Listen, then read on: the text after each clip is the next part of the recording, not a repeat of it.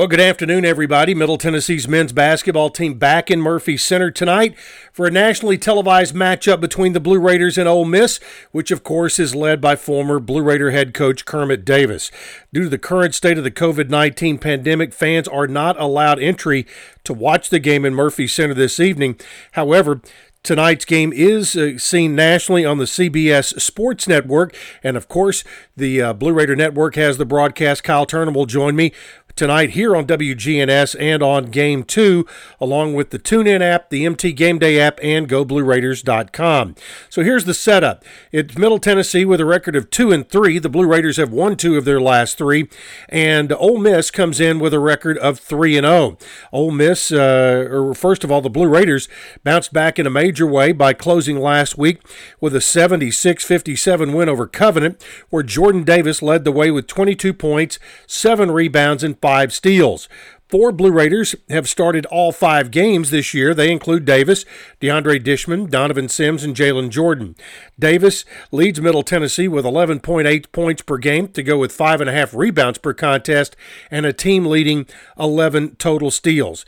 Davis will have to play really good tonight. Dontrell Shuler will need to play very well, and also Dishman will need to play very well to, against this Ole Miss ball club. And it's a quite a matchup between. Two brothers and three young men from Irmo, South Carolina. And it could be fate that finally brought them all together.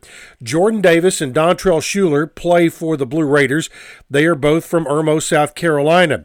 Dontrell's brother, uh, play, Dontavius, plays for uh, for the Ole Miss Rebels. So it's going to be interesting tonight to see how the brothers handle their emotions this evening and also how all of these guys who are so familiar with, with each other play uh, with and against each other here this evening. So we'll have the broadcast beginning at 6:30 with the countdown to tip-off, and the tip-off coming at just past seven o'clock right here on the Blue Raider Network.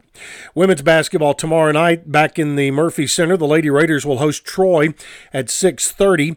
Middle Tennessee's Thursday matchup can be seen on Conference USA TV.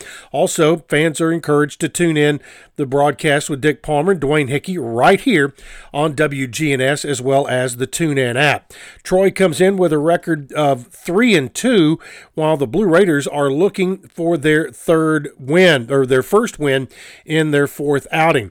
The Lady Raiders fell to TCU 83-77 on Sunday afternoon in Fort Worth.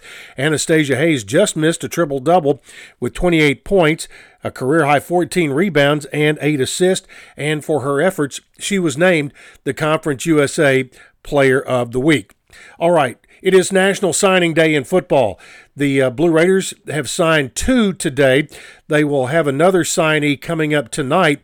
But coming into this period, Coach Rick Stockstill said that uh, the Blue Raiders would have low numbers in signees in December and the majority of their class coming in February. Here are the two that have signed so far today quarterback Nicholas Vattiato. He is a, an incoming freshman from University School in Plantation, Florida. He's rated a three star recruit by 24 7 Sports.